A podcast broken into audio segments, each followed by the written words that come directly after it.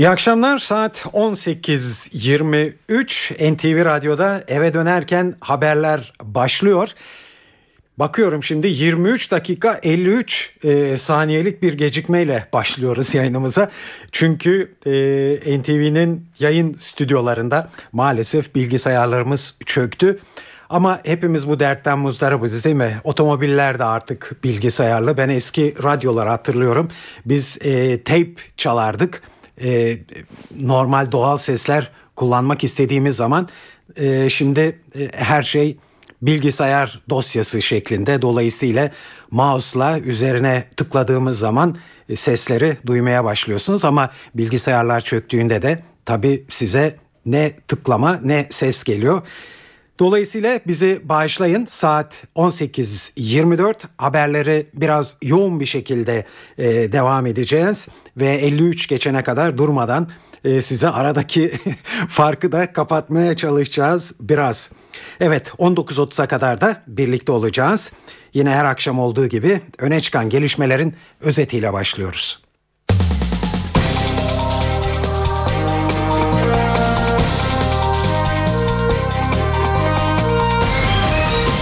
Dönerken. Başbakan Erdoğan'ın kuvvetler ayrımı önümüze engel olarak dikiliyor sözleriyle başlayan tartışma büyüdü.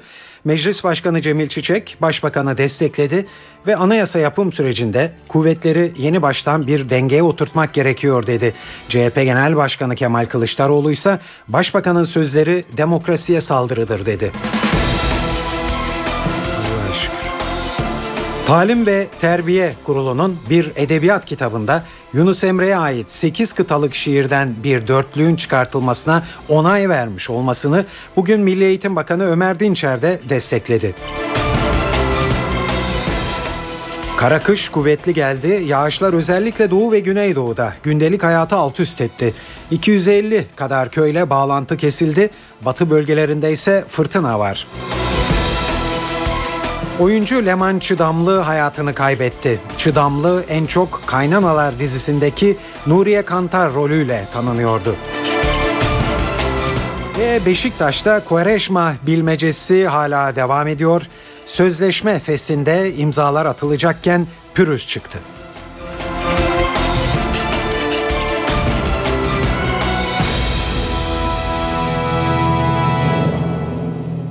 Evet iyi akşamlar. Şimdi bu haberlerin ayrıntılarına geçiyoruz. Başbakan Erdoğan'ın kuvvetler ayrımı önümüze engel olarak dikiliyor sözleriyle başlayan tartışma alevlendi.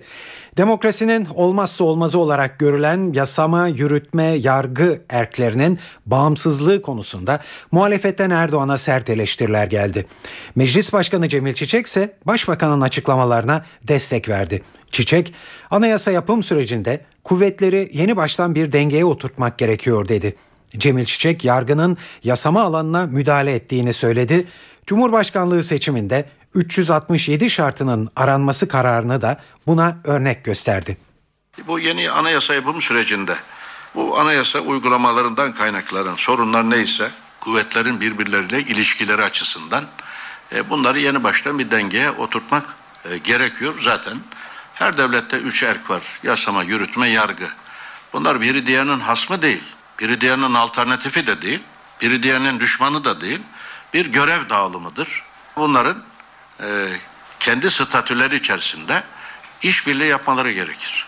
Biri diğerinin görev alanında müdahale etmemeleri gerekir. E, herkes anayasal çerçevede bu görevlerini yapabilirse toplum daha huzurlu olur, daha istikrarlı olur.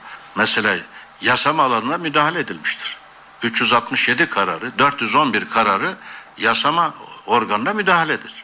Yargının yerindelik denetimi yapması doğru değildir. Yargı hukuk denetimi yapar. Zaman zaman yerindelik denetimi anlamına gelebilecek.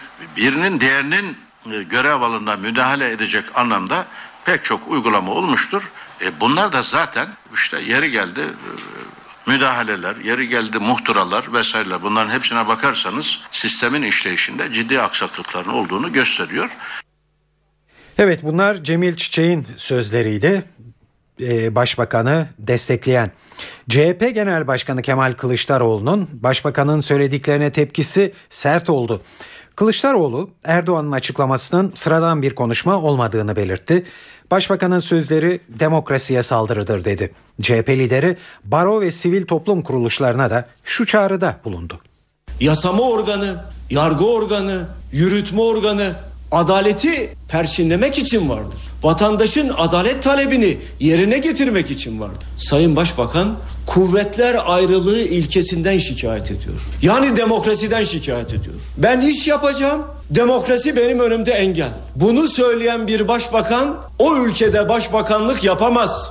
O başbakanın ömrü demokratik açıdan dolmuş demektir. O başbakan halkın önüne çıkıp demokrasi ve özgürlükten söz edemez. Ona artık çağdaş bir ülkenin başbakanı sıfatıyla da kimse bakmaz. O artık kendi saltanatını kurmak isteyen, demokrasiyi sınırlandırmak isteyen bir başbakandır artık. Nasıl güçler ayrılığı ilkesinden şikayet edebilirsiniz? Bir insanın demokrasiden bu kadar habersiz olduğuna ilk kez tanık oluyorum ben. Hangi anlayış bu arkadaşlar? Orta çağ desem hafif kalır. İlk çağ desem o çağda bile demokrasi mücadelesi veren insanlara haksızlık olur. Hangi anlayıştır bu? Başbakanın yaptığı bu açıklama sıradan bir açıklama değil. Demokrasinin özüne yönelik bir açıklama bu. Demokrasinin öze, özüne yönelik bir saldırı bu. Bir başbakan böyle bir konuşmayı yapamaz. Yaptığı zaman ne olur? Demokrasilerde. Barolar ayağa kalkar. Üniversiteler ayağa kalkar. Hukuk fakülteleri ya biz demokrasi öğretiyoruz. Bireyin hak özgürlüklerini öğretiyoruz. Adalet öğretiyoruz. Bunları bu ders kitaplarını kaldıracak mıyız diye ayağa kalkar. Sivil toplum örgütleri ayağa kalkar. Ve en önemlisi bu ülkenin aydınları ayağa kalkar. Sanatçıları ayağa kalkar. Geldiğimiz noktaya bakın arkadaşlar. Utanç verici bir tabloyla karşı karşıyayız. Bütün yurttaşlarımı göreve çağırıyorum. Demokrasiye sahip çıkınız. Adalete sahip çıkınız. Özgürlüklere sahip çıkınız. Kuvvetler ayrımı ilkesi bütün demokrasilerde vardır. Bütün başkanlık sistemlerinde vardır. Eğer öyle yorumlanıyorsa onlar başkanlık sisteminin de ne olduğunu bilmiyorlar. O daha da vahim bir tablo. Talim ve Terbiye Kurulu'nun 10. sınıflarda okutulan edebiyat kitaplarında yer alan Yunus Emre'ye ait 8 kıtalık şiirden bir dörtlüğün çıkartılmasına onay vermiş olmasını bugün Milli Eğitim Bakanı Ömer Dinçer de destekledi. İlahi aşkın anlatıldığı ilahiden bir dörtlüğün çıkarılması sansür iddialarını da beraberinde getirmişti. Dinçer'e bu soru da yöneltildi. Bakan kitapta sadece gerekli olan kısım kullanıldı öküz altında buzağı aranmasın diye yanıt verdi. Konu Yunus Emre olunca Yunus Emre'yi sansürlemek bizim haddimize mi? Yani böyle bir şeyi düşünüyor olmak bile bence çok doğru bir yaklaşım değil. Bu bizi bilmemek, bizi tanımamak anlamına gelir. Normal şartlarda bu bahsedilen kitap özel bir yayın evinin hazırladığı bir ders kitabı. Ve bizim de kendi e, Talim Terbiye Kurulu'nun denetim ve süreçlerinden geçmiş olan bir kitap. Talim Terbiye Kurulu bir sansür kurulu değil ki böyle bir şey yapsın. Normal olarak biz bakanlık olarak hangi sınıfta hangi kazanımların olacağını tespit ediyoruz ve piyasada hazırlanan ders kitaplarını hazırlayan öğretmenlerin bu kazanımları oradaki anlatımlarında sağlayıp sağlamadıklarını ölçüyoruz. Dolayısıyla kitabı yayınlayan yazar o kazanımları öngören dizelere almış, onun dışındaki dizelere yer vermemiş. Dolayısıyla bizim ölçümümüzde şiirin tamamı var mı yok mu diye bir inceleme yapılmaz. Bu açıdan bakıldığında ben bu tartışmayı hakikaten çok biraz öküz altında buzağı arama tartışması olarak görüyorum. Biz asla öyle bir şey düşünmeyiz ve yapmayız ve piyasadan gelen kitaplarında kazanımlara uygun bir şekilde hazırlanıp hazırlanmadığını kontrol ederiz. Bu süreçle konu bakılmış ve kazanımları sağladığı görülünce de onay verilmiştir. Evet bakan e, böyle e, diyordu. Talim ve Terbiye Kurulu'nun kararını e, anlatırken tabi bunun kitaba geri konup konmayacağı konusunda ne Talim ve Terbiye Kurulu'ndan ne de bakandan herhangi bir açıklama olmaması dikkat çekti. Peki Yunus Emre'nin sansüre uğratıldığı bu dörtlükte ne deniyor diye merak ettiyseniz ben merakınızı hemen giderebilirim. Şöyle diyor Yunus kitaba konmayan dörtlükte. Cennet cennet dedikleri birkaç köşkle birkaç huri. İsteyene ver onları. Bana seni gerek seni. Evet Yunus'un bu sözleri bazılarını herhalde rahatsız etmiş olmalı. Tasavvuf edebiyatının en büyük ustalarından Yunus tabi bu dörtlükte Tanrı'ya kavuşmaktan söz ediyor.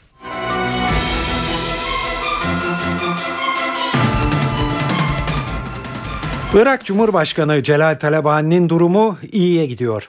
Talabani'nin ofisinden yapılan açıklamada iki gün önce beyin kanaması geçiren Irak Cumhurbaşkanı'nın tedaviye olumlu yanıt verdiği belirtildi. Ayrıntıları Erbil'de bulunan gazeteci Mustafa Göktürk'ten öğreniyoruz. Irak Cumhurbaşkanı Talabani'nin sağlık durumu hakkında Almanya'dan gelen doktorların açıklamaları son olarak damgayı vurdu. Irak Cumhurbaşkanı Celal Talabani'nin sağlığıyla ilgilenen Alman doktorlar yakında Almanya'ya götürme ihtimali çok yüksek olduğu söylediler. Irak Cumhurbaşkanı'nın basın danışmanı da bu konuda açıklamalar yapıyor. Irak Cumhurbaşkanı'nın basın danışmanı sağlık durumunun çok iyiye gittiğini ve yakın zamanda Irak Cumhurbaşkanı Celal Talabani Almanya'ya götürme ihtimali çok yüksek olduğu ve Almanya'da tedavi sürecinin devam etmesi de gündeme geldiği. Bu arada Irak Cumhurbaşkanı Celal Talabani halen şu saate kadar yoğun bakımda tutuluyor. Akrabaları ve en yakın kişileri bile Irak Cumhurbaşkanı Celal Talabani'yi çok ender bir şekilde gidip görebiliyor. Bunları da hepsini Irak Cumhurbaşkanı basın danışmanı vurguluyor. Irak Cumhurbaşkanı Celal Talabani'nin sağlık durumu her geçen dakika iyiye gittiğine dair de bilgiler veriyor ve altını çiziyor. Irak Cumhurbaşkanı Celal Talabani'nin sağlık durumu ile ilgilenen sosyal medyadaki insanlar da ve Kürtler de çok yakından izliyor. Özellikle bölge basını Irak Cumhurbaşkanı Celal Talabani için dua kampanyaları başlattılar. Çünkü Irak Cumhurbaşkanı bir tek Irakların değil özellikle de Kürtlerin bir gurur kaynağı olduğunu altını vurguluyorlar. Evet Taliban'ın durumu iyi gidiyor deniyor. Buradan e, kastedilen herhalde hayatta e, kalacak olması çünkü yeniden göreve dönmesinin mümkün olamayacağı da konuşulmakta. Talibani olmadan Irak'ta ve bölgede dengelerin değişeceği de tabii gerçek bir olasılık. Şimdi Irak Cumhurbaşkanı'nın yakın dostu ve bölgeyi iyi bilen bir gazeteci Cengiz Çandar'ın muhtemel senaryolar üzerine söylediklerini dinliyoruz hem çok engin siyasi deneyimi hem de Irak gibi mezhebi ve etnik yırtılmaya çok müsait bir alanda. Bir yandan Amerika ve İran'ın, İran ve Türkiye'nin çeşitli mezheplerin, etnisitelerin e, mücadele ettiği bir alanda bütün bu özellikleriyle Cumhurbaşkanlığı sıfatı taşıyor olması büyük bir dengeyi bir şekilde koruyor olması. Zaten beyin kanaması geçirip hastaneye kaldırılmadan önce birkaç aydır Maliki ile ilk kez bir araya gelip çok uzun bir toplantıdan sonra bir Arap-Kürt savaşına doğru gidecek durumu engellemiş. Celal Talabani denklem dışı çıkardığınız zaman sadece KYB'nin ne olacağı değil Irak'ın ne olacağını da bilemeyiz. Yani çünkü e, Talabani'nin denklem dışı olması demek İran'la Amerika arasındaki denge noktasının kaybolması demek bir şekilde. Hatta Türkiye ile Irak, Türkiye ile çok dolaylı bir şekilde Türkiye'nin kendi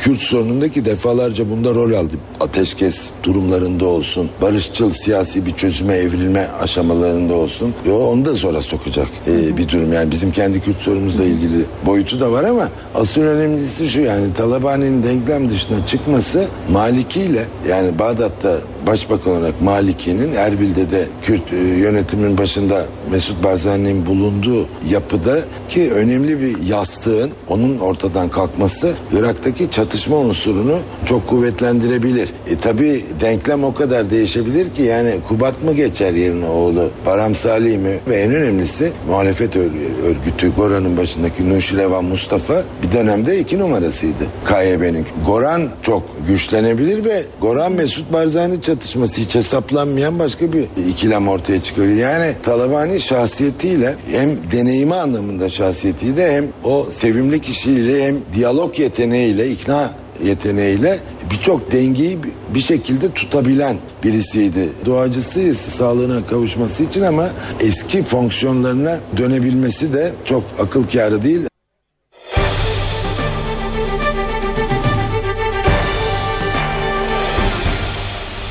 Bedelli askerlikle ilgili yeni düzenleme meclise sunuldu. Ee, burada duyurmuştuk size ilk açıklandığında e, bedelli askerlikten faydalanmak isteyenler için ikinci bir fırsat olarak e, değerlendiriliyor bu yeni düzenleme. Zira 30 e, yaşını doldurduğu halde başvuruda bulunmamış olanlara yeniden bir hak tanınıyor. Düzenlemede taksitlerini aksatanlar da düşünüldü. Daha fazla ayrıntıyı NTV muhabiri Ercan Gürses'ten alalım.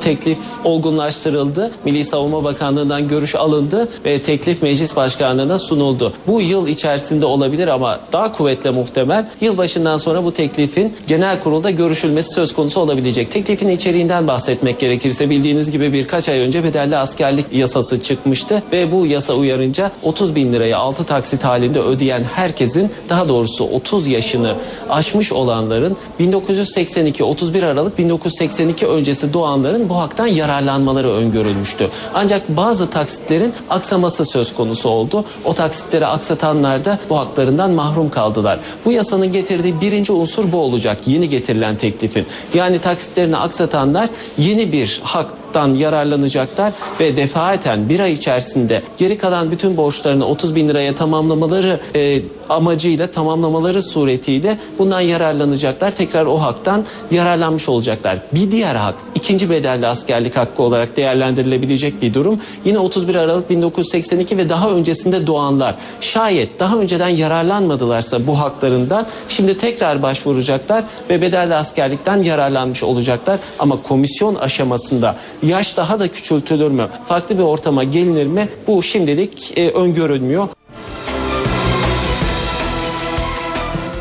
NATO'dan istenen Patriot hava savunma sistemi için Türkiye'ye gelen Alman askerlerinin Maraş'ta incelemeleri sürüyor. İki Patriot bataryası 2 ila 9 Ocak arasında gemiyle Türkiye'ye gönderilecek ve Şubat ayında hazır hale getirilecek. Ayrıntıları NTV muhabiri Hasan Uylaş'tan dinliyoruz. Almanya'dan gelecek iki Patriot bataryasının kurulumunda görev alacak askerlerin Maraş'taki incelemeleri devam ediyor. Heyet bugün üç ayrı grup halinde Gazi Kışlası'yla General Hayri Tarhan Kışlası'nda incelemelerde bulundu. Hemen belirtelim heyet yalnızca Patriotların kurulacağı yerler değil, bu sistemin çalışmasında görev alacak 400 askeri personelin de konaklayacağı yerler ve olası bir rahatsızlıkları durumunda tedavi görecekleri hastanelerinde araştırmasını yapıyor. Almanya'dan 2 Ocak tarihinde Patriotlar yola çıkacak. 10 Ocak tarihinde de İskenderun Körfezi'nde olması bekleniyor. Ardından karayoluyla Maraş'a sevk edilecek sistem. Sistemin 1 Şubat tarihinde aktif hale gelmesi bekleniyor ardından Almanya hükümeti tarafından da sistem tamamen NATO'ya devredilecek. Rusya Suriye'deki vatandaşlarını ihtiyaç halinde tahliye edebilmek için Akdeniz'e savaş gemileri gönderdi. Beş geminin Suriye'nin Akdeniz kıyısındaki Tartus kentine doğru yola çıktığı duyuruldu. Gemiler gerektiğinde Suriye'de yaşayan Rusları hemen ülkeden çıkaracak. Gelişme Esad'a destek veren Moskova'nın muhaliflerin ilerleyişinden duyduğu kaygının göstergesi olarak yorumlanmakta. Suriye'de 5000 kadar Rus vatandaşı yaşıyor.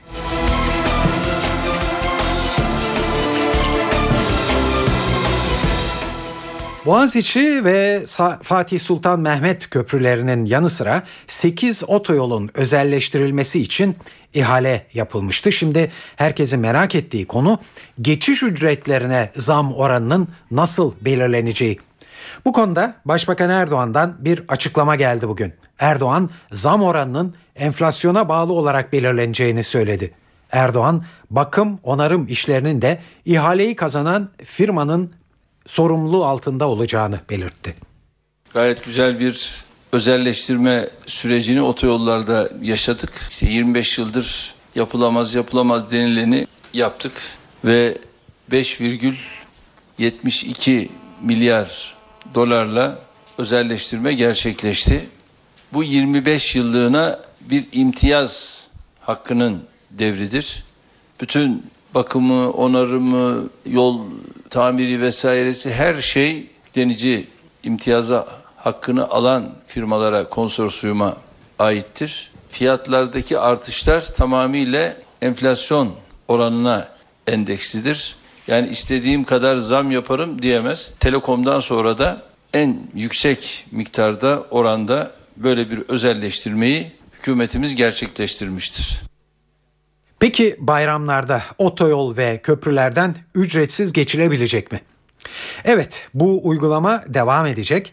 Bakanlar Kurulu yine bayram öncesinde bu yönde bir karar alacak ve bu süre zarfında köprü ve otoyollar ücretsiz kullanılabilecek.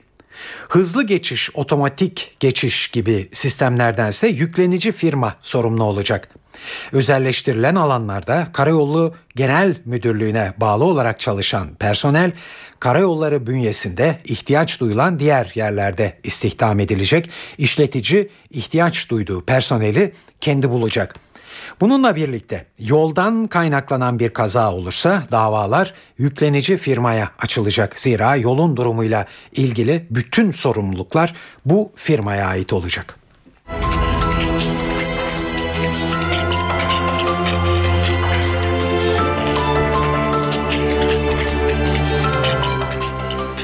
Kara kış bir geldi, pir geldi. Yağışlar özellikle doğu ve güneydoğuda gündelik hayatı olumsuz etkiliyor. Diyarbakır'da gün boyu kuvvetli sağanak etkili oldu. Kent genelinde onlarca ev ve iş yerine su bastı. Meteoroloji yetkilileri Diyarbakır'da yağışın yarın da devam edeceğini duyurdu. Kentteki son durumu NTV bölge temsilcisi Nizamettin Kaplan'dan öğreniyoruz.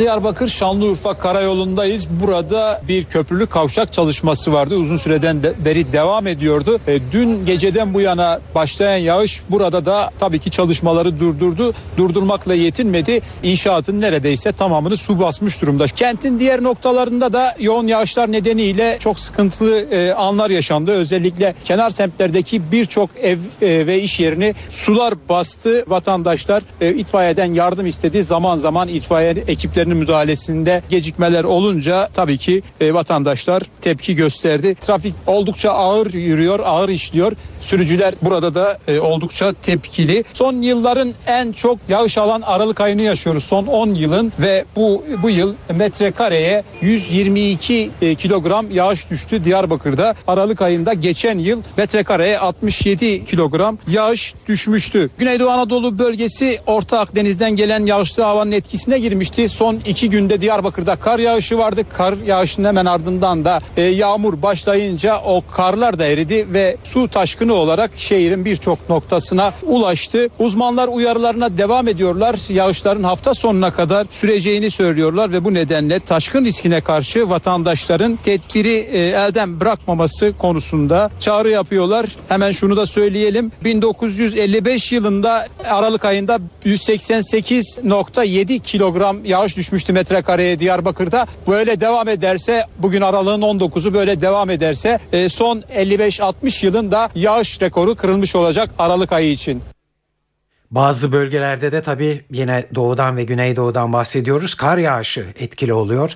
Sivas Erzincan karayolunda tipi nedeniyle ulaşım 3 saat yapılamadı. Bazı tırlar kayarak yoldan çıktı.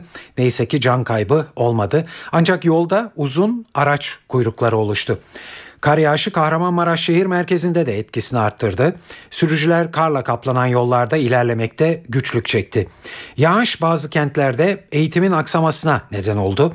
Kent merkezinde kar kalınlığının 30 santimetreyi geçtiği Bingöl'de okullar yarın tatil edildi. Kentte 263 köye ulaşılamıyor. Tunceli, Elazığ, Sivas ve Malatya'da da okullar bugün kapalıydı.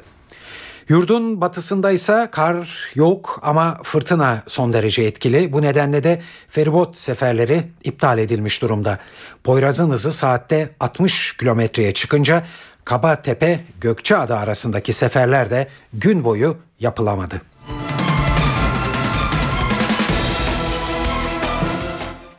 Evet bu durumda acaba hava durumunu da bir baksak Türkiye genelinde iyi olur diye düşünüyorum.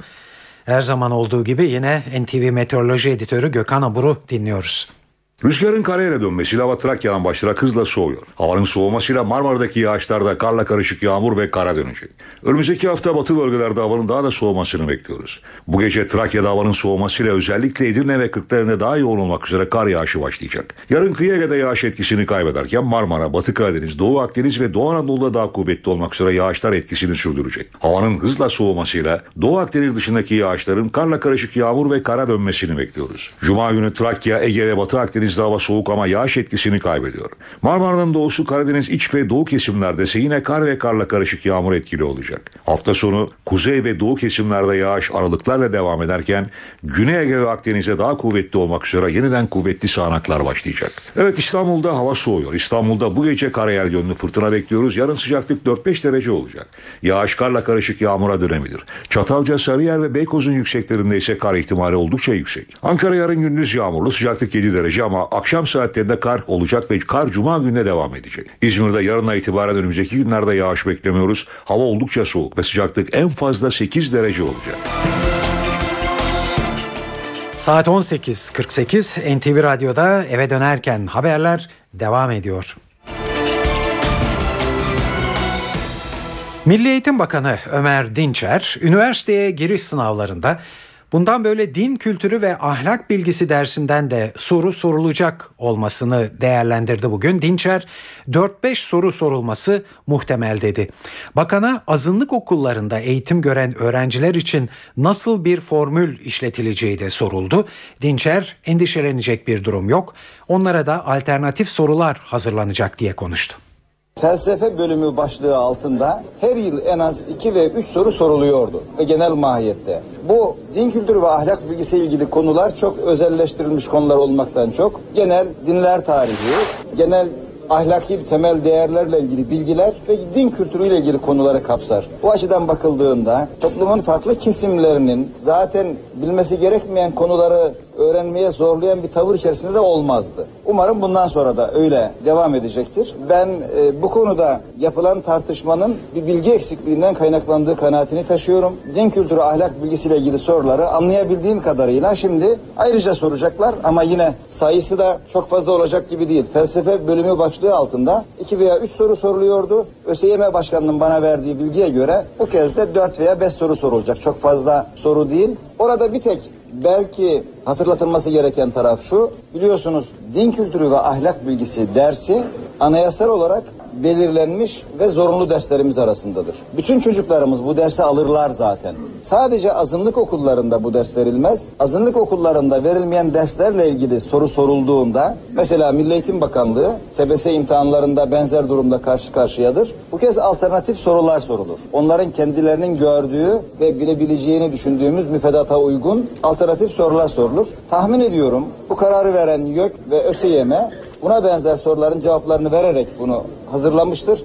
Dolayısıyla ben endişe edecek bir hususun olduğunu düşünmüyorum. Azınlıkların da hakları gözetilerek ve onların da gördüğü müfredattan alternatif sorular hazırlayarak bunu yapacaklarını düşünüyorum. Çünkü genel uygulamamız bu doğrultuda bizim. Yüce Divan tarihinde ilk kez bir yüksek yargı mensubunu yargıladı.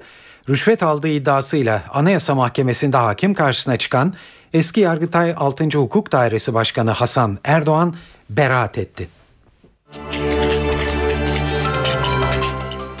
Ergenekon davasının geçtiğimiz hafta görülen duruşmasında mahkeme kapısında yapılan protesto gösterileri için Silivri Savcılığı soruşturma başlattı. Savcılık soruşturmayı görevli memura karşı koyma ve toplantı ve gösteri yürüyüşleri kanununa muhalefet suçlarından açtı. Savcılık görüntü kayıtlarını inceleyerek şüphelileri tespit edecek. Dün de mahkeme heyeti sanık avukatları hakkında yargılamayı etkilemeye teşebbüs iddiasıyla suç duyurusunda bulunmuştu. Oyuncu Leman Çıdamlı hayatını kaybetti. Çıdamlı en çok Kaynanalar dizisindeki Nuriye Kantar rolüyle tanınıyordu. Usta oyuncu Kaynanalar dizisinden sonra Mahallenin Muhtarları, Perihan Abla, Yasemince isimli dizilerde rol almıştı. 80 yaşında vefat eden Çıdamlı 6 aydır akciğer kanseri tedavisi görüyordu. Çıdamlı'nın oyuncu kızı Ayşegül Çıdamlı annesinin ölümünü Twitter'dan duyurdu. Leman Çıdamlı 10 gün önce de eşini kaybetmişti. Yumurta artık bakkal tezgahlarında satılamayacak. Avrupa Birliği uyum yasaları kapsamında yumurtanın sadece soğuk hava deposu olan yerlerde satılabileceğine ilişkin yönetmelik 1 Ocak'ta yürürlüğe giriyor. Amerika Birleşik Devletleri Connecticut eyaletinde 26 kişinin öldürüldüğü okul baskınının şokunu henüz atlatabilmiş değil. Connecticut'taki saldırının çocukları nasıl etkilediğine dair bir örnek de Utah eyaletinde yaşandı. 11 yaşındaki bir erkek öğrenci okula 22 kalibrelik tabancayla geldi ve sınıf arkadaşları büyük panik yaşadı. Silahı çıkardı, benim ve arkadaşımın kafasına dayadı. Sonra da bizi öldüreceğini söyledi. Onu şikayet edeceğimizi söyleyince de birine söylerseniz sizi öldürürüm dedi. Evet sınıf öğretmeninin durumdan haberdar olması üzerine 11 yaşındaki bu öğrenci okuldan uzaklaştırılıp kontrol altına alındı. Çantasında ise boş silah ve mermi bulunan bu öğrenci okul yetkililerine Connecticut'taki bir, bir saldırıdan korktuğu için okula tabancayla geldiğini söyledi. Polis tarafından gözaltına alınan öğrencinin ceza alabileceği belirtilmekte. Son okul saldırısının ardından Amerika Birleşik Devletleri'nde bir numaralı gündem maddesi bireysel silahlanma. Konu Ocak ayında resmen işbaşı yapacak olan Senato'nun gündemine de taşınacak. Demokrat senatör Dianne Feinstein silahların satışına kısıtlama getirecek bir tasarıyı Senato'ya sunmaya hazırlandıklarını açıkladı. Senatöre Amerikan Başkanı Barack Obama'dan da destek geldi. Beyaz Saray sözcüsü Jay Carney, Obama'nın bu tasarıyı destekleyeceğini söyledi. Well, he is actively supportive of For example, Senator Feinstein. Senatör Feinstein'ın saldırı silahlarına yasak getiren düzenlemeyi tekrar yürürlüğe koyma niyetine başkan destek veriyor. Obama sicil kayıtlarına bakılmaksızın silah edinmeye yol açan yasal boşlukların doldurulmasına da destek olacak. And would support legislation that Evet silah yasasının değiştirilmesi konusu daha önce de birçok kez Amerika Birleşik Devletleri'nin gündemine gelmiş ancak güçlü silah lobisinin engeli yüzünden bir sonuca varılamamıştı.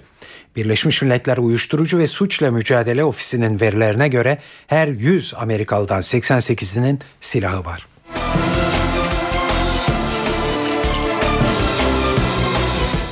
Time dergisi yılın kişisini belirledi. Bu ünvana layık görülen isim Amerika Birleşik Devletleri Başkanı Barack Obama oldu. Obama 4 yıl içinde ikinci kez Amerikan Time dergisi tarafından yılın adamı seçildi. Amerika'nın kültürel açıdan büyük bir değişimin ortasında olduğu ve Obama'nın da bu değişimin sembolü olduğu vurgulandı. Obama'nın ülkede muhtemel bir birlik oluşturmayı başardığı da belirtiliyor.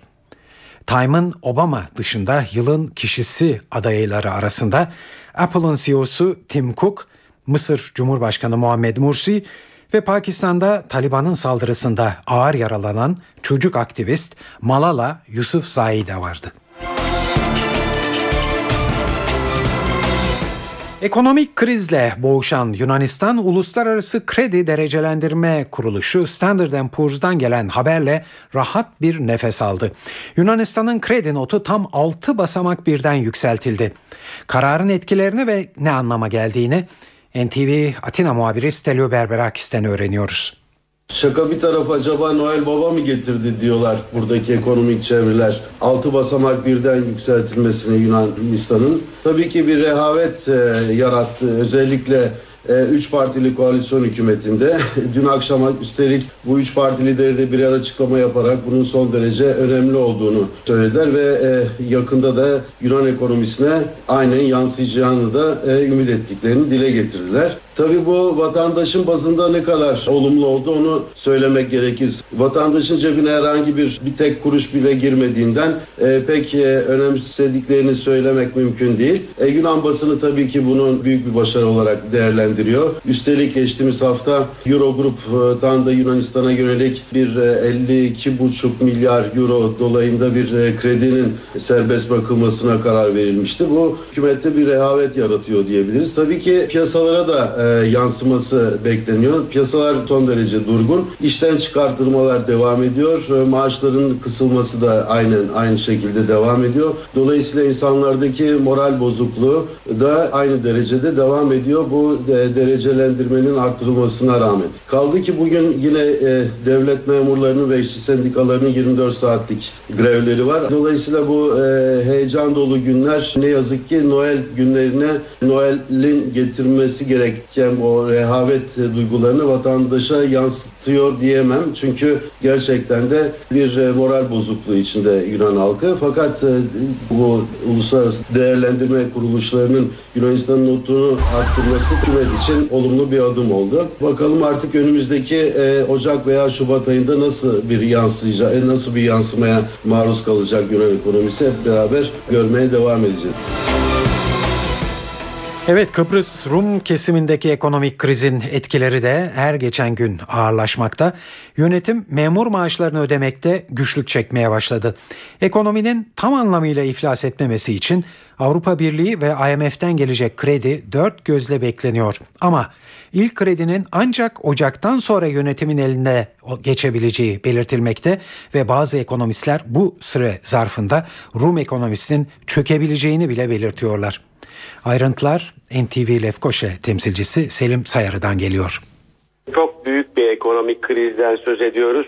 Çünkü en son artık Rum Maliye Bakanlığı hazinede para olmaması nedeniyle bu ayki memur maaşlarını ödeyemeyeceğini açıkladı. Bu çerçevede 13. maaş diye adlandırılan yılbaşı ikramiyesi de ödenemeyecek. Tabii bu durum Noel'in e, çok sıkıntılı geçeceğini işaret ediyor. Ancak bunun yanı sıra daha önemli bir husus var. Ekonomistlere göre hazinede para kalmaması büyük bir risk oluşturuyor. Rum analist Fiona Mullen'e göre hükümet parayı ucu ucuna denkleştirerek günü kurtarıyor. Şubat ayında IMF ve Avrupa Birliği'nden gelecek krediye bel bağlamış durumda Rumlar. Ancak Şubat'a kadar mali yapının aniden çökme riski bulunuyor. İşte bu çok önemli. Bir başka ifadeyle Rum ekonomisi önümüzdeki iki ayı çıkaramayabilir. Kriz bu denli önemli. Maliye Bakanlığı Müsteşarı Hristos Patsalides kitlere çağrı yaptı ve kitlerin fonlarında hükümete 250 milyon euro borç verilmesini istedi.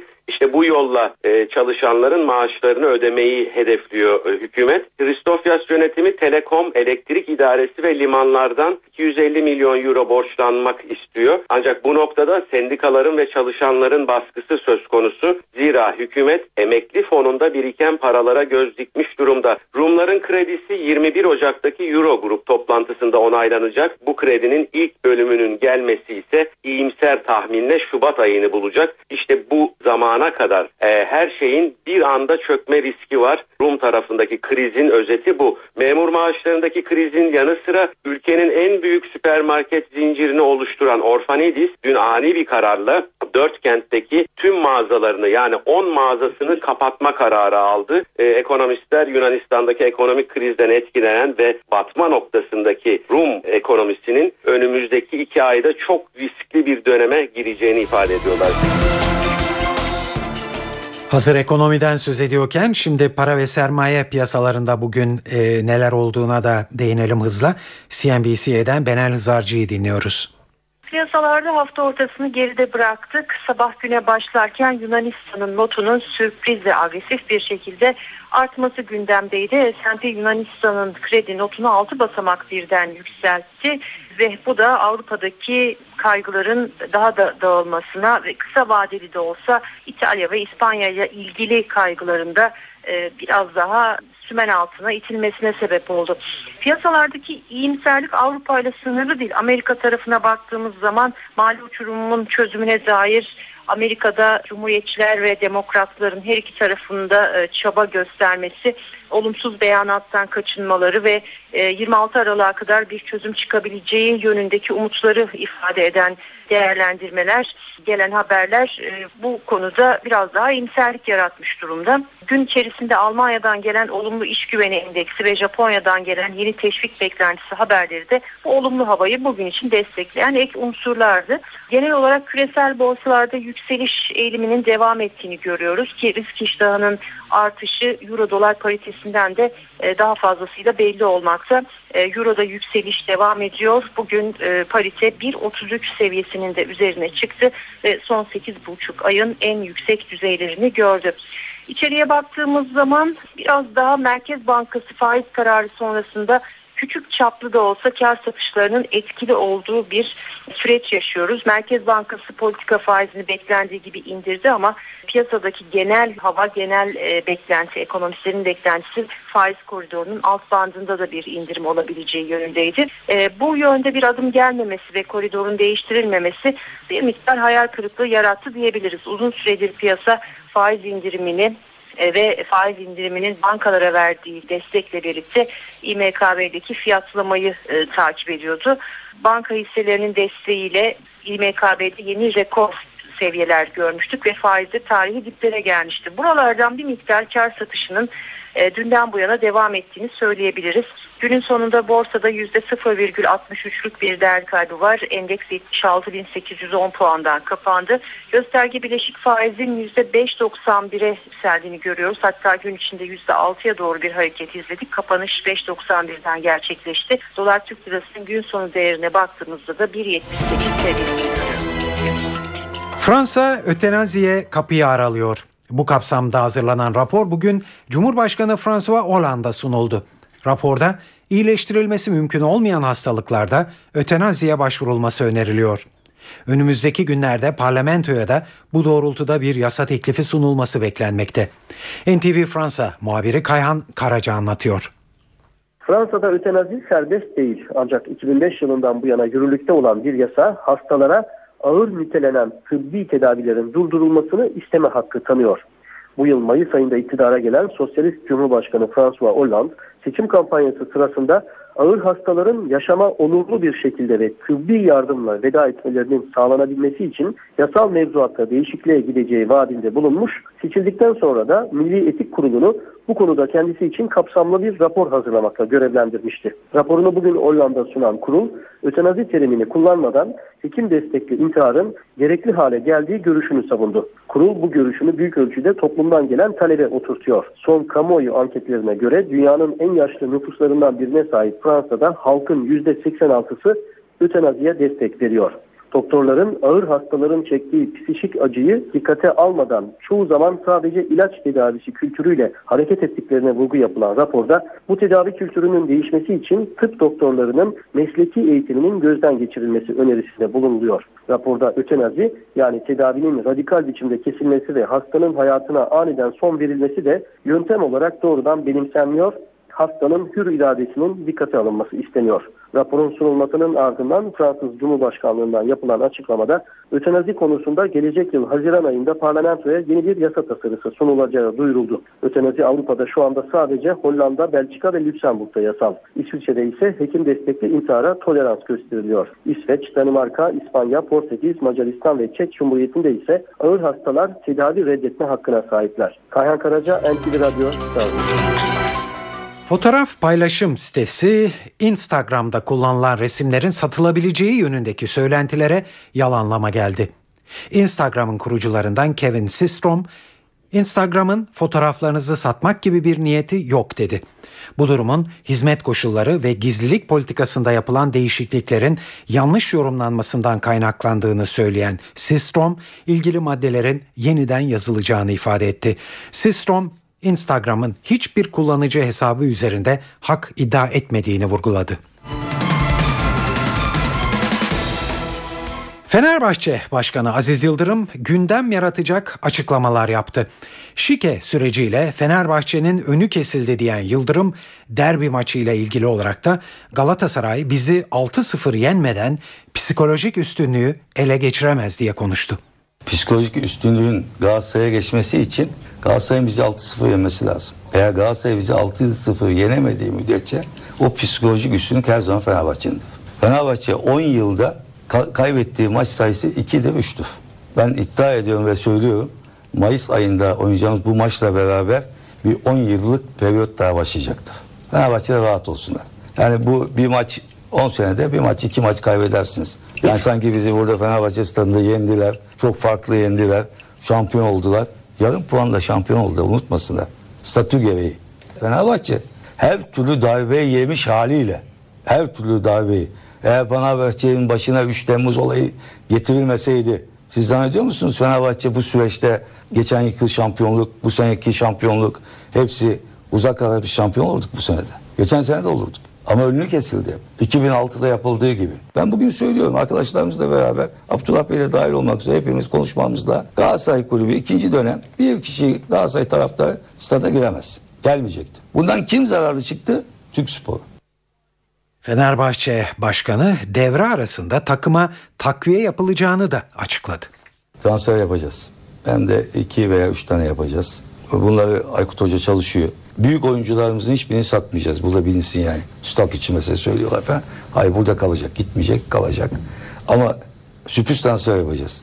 Yani kimsenin söylediği bildiği isimler değil. Yapacağız. Transfer yapacağız. Yani muhakkak yapacağız. Ve şampiyon olacağız. Beşiktaş'ta Ricardo Quaresma bilmecesi yaşanıyor.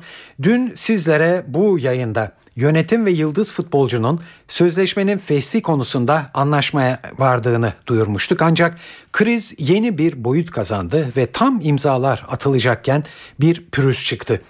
Beşiktaş yönetimi Quaresma'nın Galatasaray'la anlaşma olasılığı bulunması nedeniyle Fesi anlaşmasına sezon sonuna kadar Türkiye'de başka takımda oynayamazsın maddesi koydurmak istedi.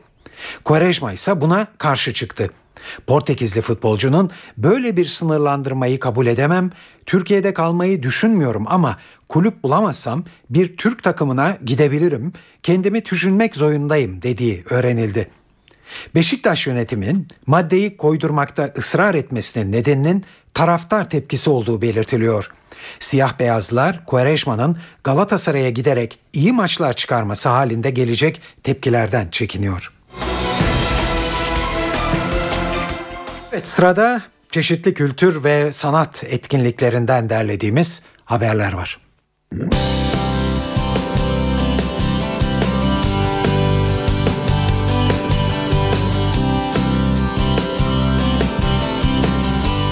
İstanbul'da bugün birbirinden güzel konserler var. Bunlardan biri Babilon'da. Mekan bugün ünlü Fransız grup Paris Combo'yu ağırlıyor. Altyapısında Fransız kabare müziği olan grup konserlerinde flamenco, swing, caz ve Orta Doğu ezgilerine de yer veriyor. Garanti Caz Yeşili kapsamındaki konser saat 21.30'da.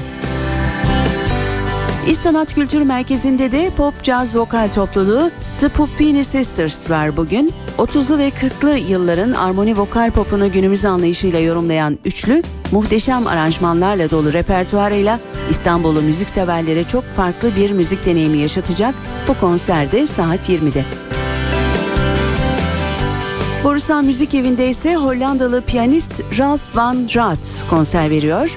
Sanatçı konserinde John Cage'in yazıldığı dönemde büyük ses getiren Sonats and Interludes adlı eserini yorumlayacak. Saat 20'de başlayacak konserde Profesör Ahmet Yürür de eserle ilgili bir konuşma yapacak. Bugün ayrıca Trio Orfe saat 20'de Akbank Sanat'ta, Selen Gül'ün Trio saat 22'de Alt Jazz Club'da ve aynı saatlerde Grup Aptal The Mekan'da çıkacak. Bir de tiyatro önerimiz var. Tiyatro Krek yeni oyunu Babamın Cesetlerini sahnelemeye başladı. Berkun Oya'nın yazıp yönettiği oyunda Defne Kayalar, Kaan Taşaner, Öner Erkan, Özge Özel, Şerif Erol ve Ulaş Tuna Aztepe rol alıyor. Oyun bu akşam saat 20.30'da Santral İstanbul'daki Krek sahnesinde.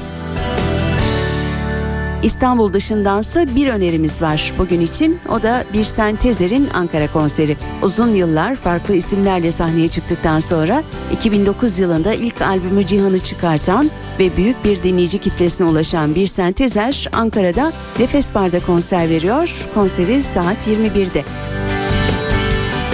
Gelelim evde olacaklar için önerilere. Coen biraderlerin Cormac McCarthy'nin aynı adlı romanından sinemaya uyarladığı No Country for Old Men, İhtiyarlara Yer Yok'u bu akşam saat 22'de CNBC-E'de izleyebilirsiniz. Javier Bardem'in performansıyla dikkat çeken film, son yıllarda Hollywood'dan çıkmış en iyi yapımlardan biri olarak değerlendiriliyor. E2'de saat 23'te Family Guy, Star TV'de saat 20'de Muhteşem Yüzyıl'ı izleyebilirsiniz. Star TV'de 23.15'te de Eyvah Düşüyorum adlı yarışma programı gelecek ekrana. Eve dönerken haberler bu akşam burada sona eriyor.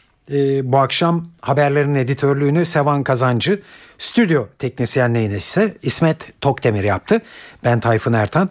Hepinize iyi akşamlar diliyoruz. Hoşçakalın.